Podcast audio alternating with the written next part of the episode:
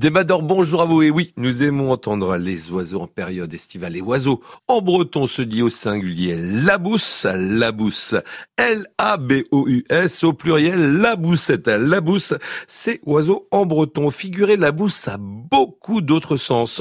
En parlant de quelqu'un, par exemple, qu'on désigne comme un rusé, comme un malin, comme un loustique, c'est un sacré euh, labousse. Et en parlant d'un animal également, qu'il désigne parfois avec un petit, un labouski, qui c'est le chien, et eh ben Eul Labouski, c'est le petit chiot.